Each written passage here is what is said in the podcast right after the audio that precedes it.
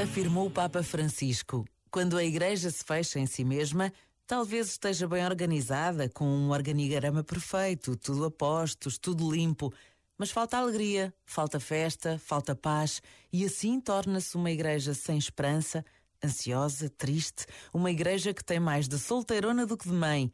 E esta igreja não serve, é uma igreja de museu.